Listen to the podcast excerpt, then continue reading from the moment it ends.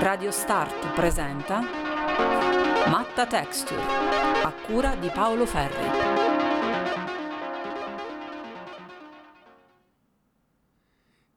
Continua il viaggio nelle tessiture dello spazio Matta per Matta Texture.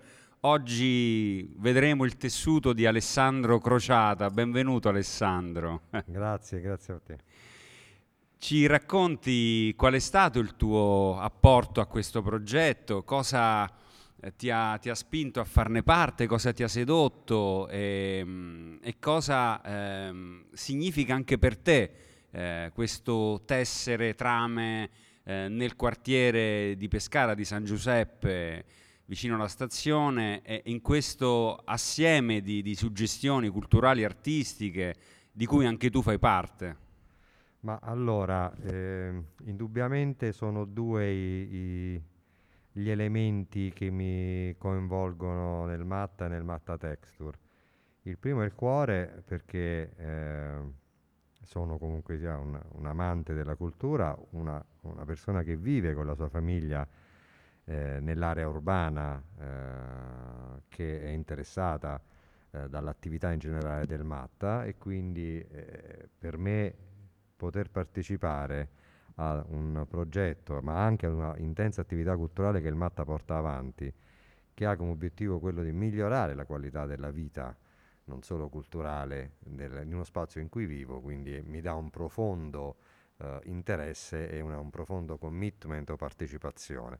L'altro è la mente perché eh, io sono professore associato al Gran Sasso Science Institute, nonché direttore del primo osservatorio culturale urbano istituito Uh, tra il Gran Sasso e il comune dell'Aquila, noi cerchiamo proprio di studiare questi fenomeni di rigenerazione urbana a base culturale, cercando di misurarne in qualche modo l'impatto e di capire che eh, risultati possono dare eh, non solamente dal punto di vista economico, chiaramente, ma con una metrica molto più sofisticata e molto più allargata dal punto di vista proprio di miglior, una migliore qualità della vita e delle condizioni socio-economico-relazionali dei cittadini, di chi in qualche modo è interessato.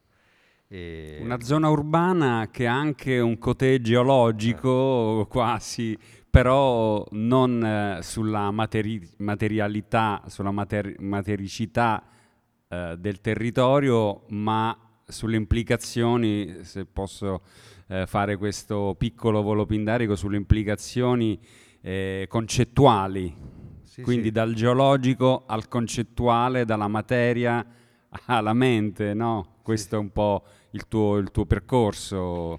Sì, sì, assolutamente, cioè è anche un po' trovare, eh, appunto visto che la domanda era personale, era, per me è stato un modo per trovare un equilibrio no, tra l'apollineo e il dionisiaco, cioè tra gli studi e la passione. Peraltro diciamo che in una vita precedente mi sono dilettato come artista e teatrante e quindi persona che di fatto è, dalla, è entrata dalla porta principale della cultura, non solamente dall'occhio dell'osservatore esterno che può avere appunto un ricercatore o un, uno studioso. E quindi eh, questo tuo percorso eh, cosa, che risultati ha prodotto in termini di pensiero e in termini anche di osservazione di, di quanto è avvenuto in questo spaccato? Allora, um, posso risponderti per, quello, per le esperienze che sono già state eh, valutate e misurate. Il, uh, il mio intervento nel, nel, nel, progetto di cui stiamo parlando è ancora in fieri, dovremo elaborare ancora appunto uh, quella che è la base per ottenere dati e informazioni che poi ci, possa, ci potrà permettere di dare una valutazione dell'impatto. Quindi sul, uh, su Matta e Matta Texture siamo ancora eh, nella fase di avvio del, del, lavoro. Di fatto questa è una valutazione che viene fatta non ex ante ma ex, ex post.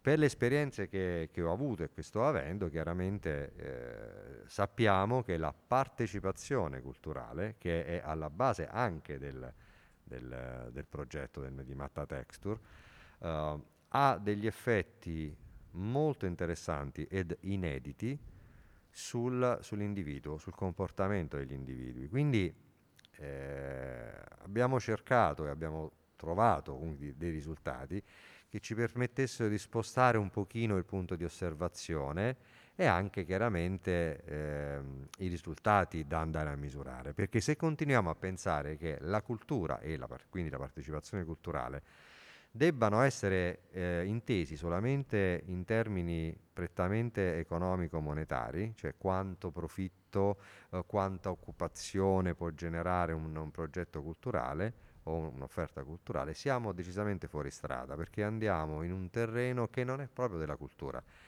Non è proprio della cultura in termini di capire qual è il valore della cultura. E allora quello che, che posso dire è che noi abbiamo cercato di mettere in luce l'infungibilità della cultura. Quello che la cultura può fare che un centro commerciale, un'altra attività anche ludico-ricreativa non può fare. E quindi abbiamo capito che la partecipazione culturale dà la possibilità a chi appunto la sostiene continuamente, chiaramente il meccanismo non è un plug and play, cioè vado a vedere uno spettacolo, partecipo a un progetto e poi il mio comportamento migliora, ma sostenere nel tempo partecipazione culturale dà luogo a dei comportamenti virtuosi degli individui che possono essere misurati ad esempio in termini di migliore, della, migliore qualità della vita, minor abbandono del tasso scolastico, un atteggiamento più responsabile verso l'ambiente, quindi sostenibilità ambientale, un atteggiamento più responsabile verso il prossimo, quindi a livello di socialità. E, um, una cosa molto interessante di un, un, un lavoro che spero pubblic- cioè è in fase di pubblicazione, faccio un piccolo, uh, un piccolo spoileraggio, ma siamo andati a vedere che i tas- alti tassi di partecipazione culturale sono legate a una diminuzione dei eh, crimini eh, violenti contro le donne, quindi anche dal punto di vista della, eh, dell'atteggiamento nei confronti delle, delle tematiche, delle problematiche di genere. Quindi in realtà c'è un caleidoscopio, una multidimensionalità degli effetti che la partecipazione culturale può generare. Questo diventa interessante perché sono studi che al momento veramente di frontiera.